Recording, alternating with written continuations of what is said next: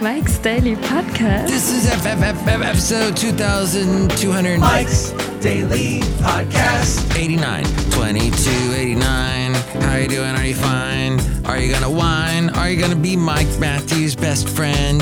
And then you're going to send me a email or something. You do it to Mike's Daily Podcast at gmail.com or you can call me at 336mm Daily. And that's all right because I'm on this podcast with you. Mike's Daily Podcast. I got some fun, helpful facts to impart to you Mike's on this show. Daily FF episode Podcast. 2289. Yeah. 2289. Did you see the podcast picture last show? Oh, it was so brilliant. Niles. Niles is this town on the fringes of Fremont where it has a lot of old houses. And so I have a cool picture of this house. And these, I guess, are they called lilies? These little pink plants that pop up with the beautiful petals. You see it all over. Is that why they call it petaluma?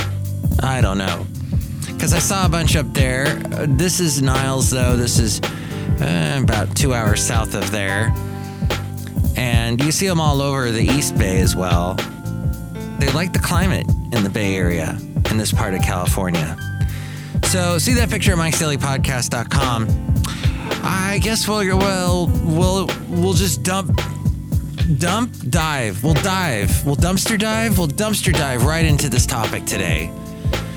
Here at Cafe Anyway, somewhere in Podcastro Valley, Ton, the last place on earth. I pulled this article from a very well-known magazine, and this article came out December of last year when apparently we were really thinking we were going to hit a recession. I guess we're always thinking we're going to hit a recession, but particularly December And here's today's podcast picture. of last year, we were really thinking it. These days, we're more thinking about inflation and how that's bad for the economy and gas prices are going up and all that. The podcast picture today is of a cat, one of the two cats that I am now basically overseeing. My lovely lady friend and I are overseeing these two cats, and Basil would not, he would not approve of this the late great Basil the boxer. Sorry, Basil. Although I think Basil would have liked Radler. Rodler the cat. Rodler, a type of German beer with lemonade in it. It's refreshing, dang it. So, Rodler and Patches are two feral cats that we have befriended. Rodler was the one that was caught by a neighbor who's not really a next door neighbor. She's a neighbor like I'd say three blocks down. She's quite a ways away. And she had she's really big on putting these signs up around the neighborhood saying, Hey, does anyone know who this cat is? If you don't, I'm just gonna send him to the pound. And then my lovely lady friend inquired about the cat, and turned out that the, the cat did go to the pound and then we found out that the cat was going to get killed and so we basically took responsibility for this feral cat who who had ended up adopting us and is now the most unferal like cat you've ever met very friendly very kind and then there's this other cat patches who the podcast picture is of today the first time we've had a podcast picture of patches lots of plosives in that sentence patches has been visiting my house at least for the past year. So Basil the Boxer passed away almost a year and a month uh, to the day. And when he did, we experienced, oh, tremendous sadness. We're still very sad about it. But these cats would visit the backyard. And we named them because we'd see them come by and we put a little bit of food out for them. There was one named Orson. Orson vanished. Orson was actually friendly, big, black, kind of looks like Rodler, but the the uh, much bigger than Rodler, and he vanished. We don't know what happened to Orson because he was big, thus Orson, like Orson Welles. Then there was a cat we saw come by a couple times. Who we called him Odie. He was a black cat, but more short hair. And he'd stop by and then disappear, eat food, and leave. We haven't seen Odie in many months. But Patches, Patches has been coming by for, I would say, a year. I'd see him in the backyard, this little patches of white and black mixed together. Patches. You should maybe should be called Rorschach. It looks kind of like a, like a Rorschach test. He's got these little ink blots. And he's just the great. He's he's turning into this really kind. He was always skittish, always like if you even looked at him, he'd run away. And lately, he's become very friendly, and actually lets me pet him. And he came into the house. He's been in the house a couple of times. Very, uh, you know, he tried scratching the furniture. We yelled at him. He stopped. So that's pretty cool because cats apparently do not understand punishment. I read this today in a quiz on Bing. And I use Bing because I get points that I can then use like at Starbucks or Amazon. And I give them a plug and then I get them a slug. And that is sometimes Bing. Gives you the most bizarre search results. But at any rate, this uh, cafe, any rate, the cat patches and and cats in general do not get uh, they don't understand punishment. They do understand emotion. When you say in your voice, "Oh, sweet cat, sweet kitty," they understand that, and that's loving, and they get that. They they have that part of the brain. Their brains are very similar to humans, and they get the whole that kindness thing. But when it comes to punishment and you're angry and upset, they don't get that. They don't understand it. Isn't that interesting? It's not part of their brain setup. And their tongue setup, you know, the tongue of a cat, very rough and coarse. But, and also they don't drink water like dogs do. Dogs have that little lip that they can, in, they can tilt, uh, bend the, the tongue to grab water. Cats can't do that. They have to drink much more quickly. They can't drink as much water as fast as a dog. So it's important to keep cats hydrated when it's hot like it is today in Podcastro Valleyton. But cats on their tongue do not have the receptor for sweetness. They can't taste sweet. Isn't that interesting? As we go outside a cafe anyway, we're bringing Mike's Daily Podcast somewhere in Podcastro Valleyton, the last place on earth. So that's a picture of Patches. See it at mikesdailypodcast.com where you can also, there is a link to where I will be on the radio tomorrow between 9 a.m. and 4 p.m. playing music, playing big songs from the 70s, 80s, and 90s. You can hear it at the link at mikesdailypodcast.com. So, this article was written about what to do to get through a recession or a downturn. Downturns are, are very tough on employers and, and their employees. The good news is that if history is any indication, economic slumps are rarely insurmountable. Based on past recessions, there are pragmatic actions that winning companies take. For example, many businesses understand they and they understandably cut their advertising budgets during hard times, but history shows that reduces their exposure when they do that, when they make their cuts. Ultimately, it reduces their demand.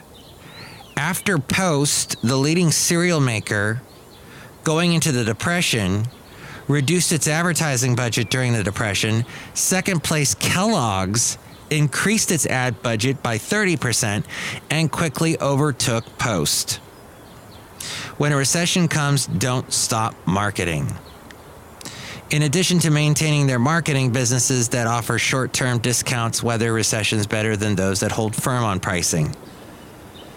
Although this reduces their margins, studies show that temporary discounts are highly sought after when money is tight. As revenue decreases, so too must budgets. Although some cost cutting is encouraged, research shows that those who make precise cuts fare better than those with wide ranging cuts. For example, reducing employees' hours, introducing furloughs, and providing performance pay all grant continued access to your existing talent without permanent layoffs. This affords you the necessary manpower to try new things instead of doing more on your own. So, the company I worked for when the recession hit, they all gave us a t- they gave us a pay cut.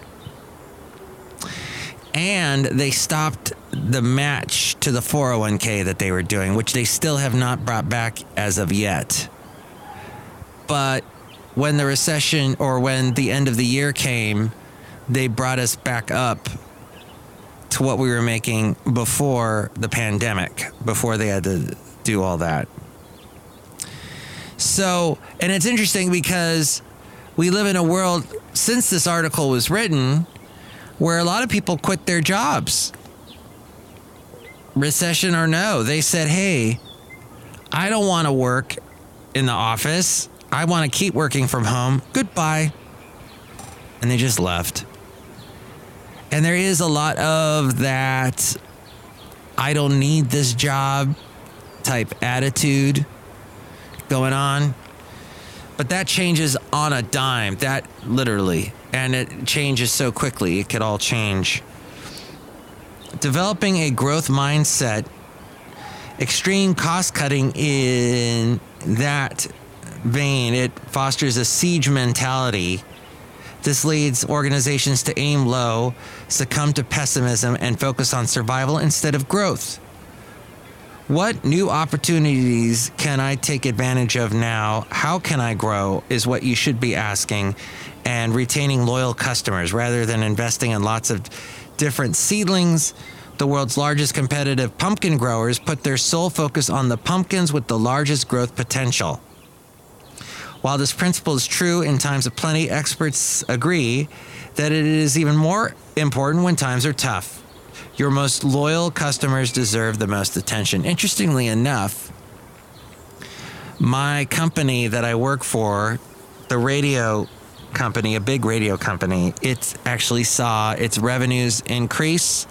A lot of other large radio companies that made cuts and furloughs and that sort of thing are also seeing revenues on the rise.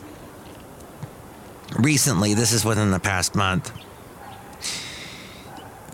Employee upskilling. Recession often forces businesses to reinvent themselves, but retraining or upskilling employees must always accompany that change. For example, ask your employees to come up with their own personal development plan, then help them fulfill it by allocating time during the workday to do so. You could also pay for online training, credential courses, micro learning classes. That all helps with building technical skills. This all from Blake Snow. BlakeSnow.com, and he writes for the Costco Connection. So thank you, Blake Snow, for that. All right. Now, the other thing I wanted to cover on this podcast today is something that we have a little bit of at the beginning of the show, and that is music. We have a little bit of music. We have the Mike's Daily Podcast song. And so, music is important.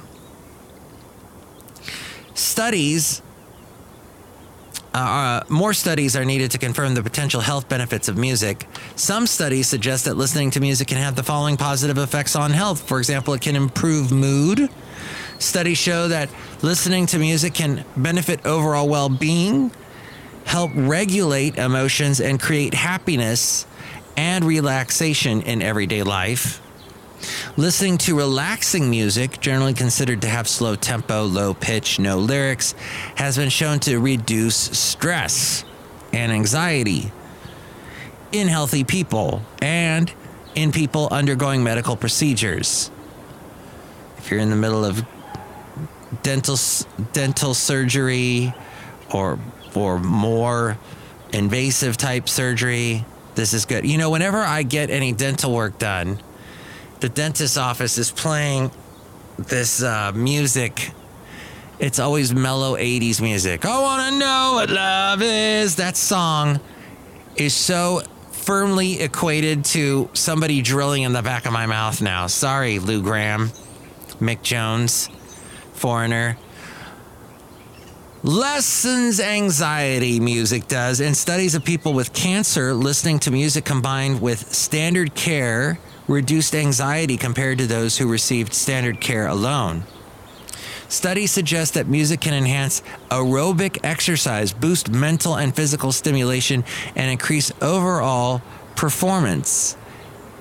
It also has shown that repetitive elements of rhythm and melody help our brain form patterns that enhances our memories and, and our memory retention. In a study of stroke survivors, listening to music helped them experience more verbal memory, less confusion, and better focused attention. In studies of patients recovering from surgery, those who listened to music before, during, or after surgery had less pain and more overall satisfaction compared with patients who did not listen to music as part of their care. Music therapy has also been used to help enhance communication, coping, and expression of feelings such as fear, loneliness, and anger in patients who have serious illness and who are in end of life care. Listening to music can also help people with Alzheimer's recall seemingly lost memories and even help maintain some mental abilities. Studies of children with autism spectrum disorder who received music therapy showed improvement in social responses, communication skills, and attention skills. And live music and lullabies may impact vital signs, improve feeding behaviors, and in premature infants, sucking patterns, and may increase prolonged periods of quiet alert states. This all from gethealthystayhealthy.com. Gethealthystayhealthy.com. And, uh, oh, Pfizer helped with writing this so if you're an anti vaxxer, you may not believe in that article at all. Yes. Speaking of anti vaxxers, Facebook has banned over 300 accounts, largely from Russia, that acted as a disinformation laundromat. The campaign enlisted Instagram, YouTube, and TikTok influencers to spread vaccine misinformation. The network was linked to Fazze, a UK registered marketing firm now banned from the platform. They banned hundreds of social media accounts, Facebook did, linked to a Russian vaccine misinformation report. The removed Facebook and Instagram accounts largely operated out of Russia and baseless, baselessly claimed that the AstraZeneca COVID 19 vaccine turned recipients into chimpanzees. Chimpanzees. Several memes circulated by the accounts used images from Planet of the Apes, the 1968 movie, made or released the year I was born. Uh, at the Universal Studios in Hollywood, where if you go to the Universal Studios in Hollywood, they filmed most of that there. AstraZeneca created, and of course, the final scene with the uh, uh, Statue of Liberty sticking out of the sand at that beach. That was filmed in Malibu. AstraZeneca created a vaccine based on chimpanzee genes. When tests showed side effects, this vaccine should be banned. Otherwise, we will all become chimpanzees, said one of these misinformation claims from this misinformation network. There are two phases of this network with a five month break of inactivity in between. Russia is still the world's largest producer of online disinformation. So, yeah, didn't hear anything about what they did for the 2020 election. The 2016 election, well, we all know what Russia did with that what we do, what we believe or don't believe they did with that. But yes, Russia is still very active in messing up us Americans with bad information. So always verify where you are getting your information. While the first wave of posts spread information, misinformation about the AstraZeneca vaccine, the second operation primarily targeted U.S. audiences, posting false claims that Pfizer's COVID 19 vaccine had a much higher casualty rate than other vaccines. So in America, we don't use the AstraZeneca vaccine, that's a European one. So here in America, Pfizer, Moderna, used to be Johnson and Johnson. So it's interesting that Russia went after the Pfizer COVID 19 vaccine, saying it had a much higher casualty rate than other vaccines in the misinformation that they spread. The campaign, according to Facebook, functioned as a disinformation laundromat and enlisted influencers with existing audiences on Facebook, Instagram, YouTube, and TikTok. It also posted articles and petitions on Medium, Reddit, and Change.org. Please, please, please, if you reposted any of that, just close your social media account right now. Just leave. well, you can't close Facebook if once you're once you've opened a Facebook account, you've got it for life. Here's what I say: take your TV, flush it down the toilet, throw it out the window. Uh, your TV, your your your laptop or your computer. Just shut it down because you are useless to the world at large with your misinformation, spreading that misinformation.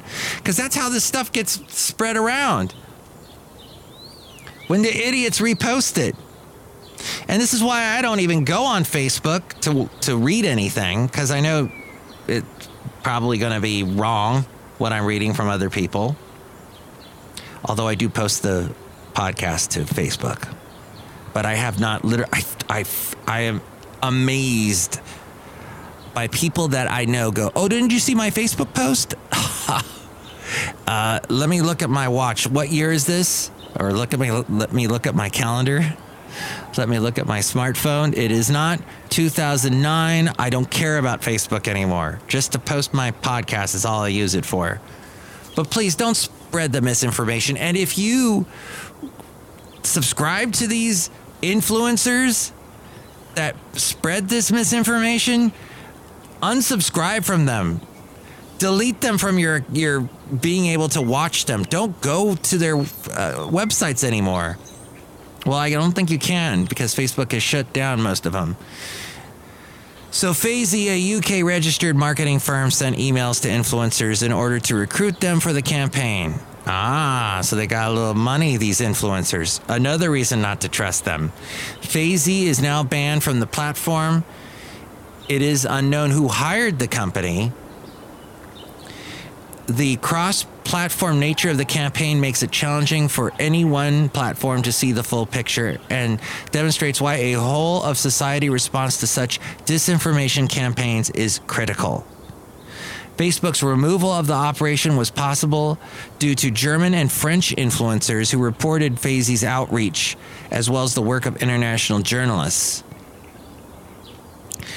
The uh, Facebook took action on these accounts not because of the substance of the content, but because of inauthentic activity. It did not come down solely for being anti vaccine content. This came down because it was a manipulation campaign, and they saw that and they responded. They know when manipulation campaigns are happening now because they fell for it in 2016. The accounts also used astroturfing, which involves fake accounts posting comments to create an impression of a widespread opinion on a topic. Astroturfing. Be careful of the astroturfing. If it happens, that's how social media works in today's world. Astroturfing. Oh, no, this is absolutely true. What I just reposted on Facebook because all these other people posted comments to it. It's it no, those are all fake comments or astroturfed. The network's first disinformation campaign came at a time when state media accounts in Russia to China were promoting their country's vaccine while amplifying negative stories about other vaccines. Ah. Cuz the Russia has the what that Sputnik vaccine thing in the case of the monkey vaccine narrative, what they were doing was contrasting that with their own vaccines that did not use this particular development to try to present their vaccine as being safer or less gross than a vaccine derived with the use of monkeys. So you can read that. That, if you want to see if it's misinformation or not, came from Business Insider by way of Yahoo. There you go. And speaking of social media, yours truly, I am on YouTube, youtube.com slash Mike's Daily Podcast. You can also find a link at Mike's Daily Podcast.com. I have one new subscriber. Woo! One new subscriber. I had 112 total views of videos, which, ooh, Mike, wow. That's nothing. I know it is nothing, but still, it's more than I expect ever. And apparently, there was 324 minutes watched of my podcast. Now, my podcasts, if you have not checked them out on YouTube, it's just the audio, but I include the podcast picture on it. I don't videotape my doing the podcast because that I'm sure would be as boring as watching paint dry. But there are these little videoettes that I do, these little short clips for each FF episode that you can watch in between each podcast. So you can check that out. There's a link at mikesdailypodcast.com. We're outside a cafe anyway, somewhere in Podcastro Valleyton. Look who's here. Oh, Hi, man. It's Benita the Rodeo Queen. How you doing? Here's my horse, Kelly.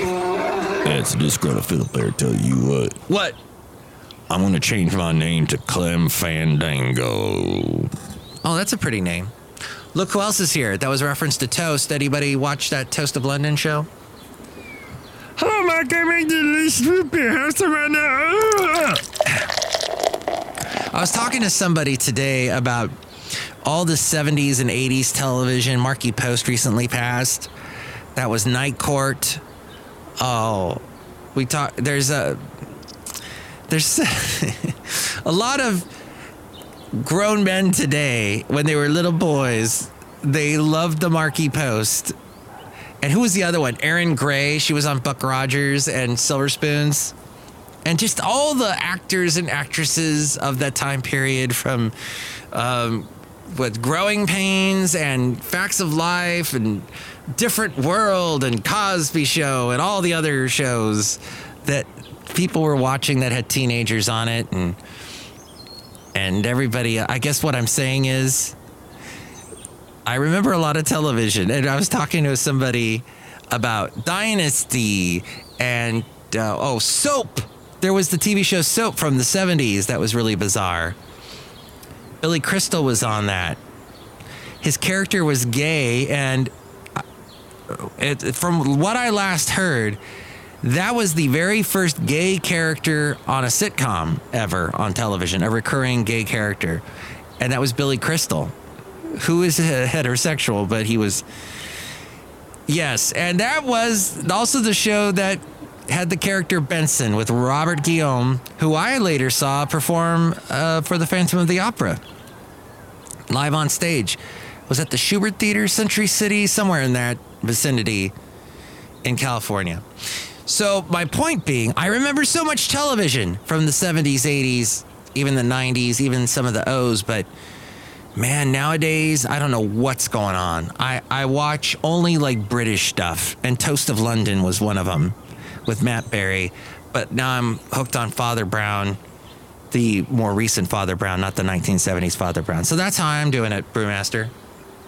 Drink my root beer, I'll kill you. All right, I will. Thank you for the, suge- the suggestion. Lily's here today, so that's great. Next show, it'll be the wonderful Bannerita Vega Valentino and Bison Bentley. Nilly's a horse.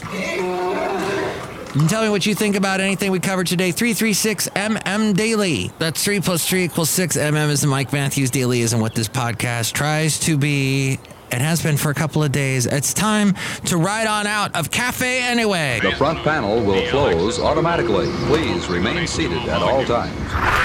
Mike's Daily Podcast is written and produced and performed by Mike Matthews. His podcast is super easy to find.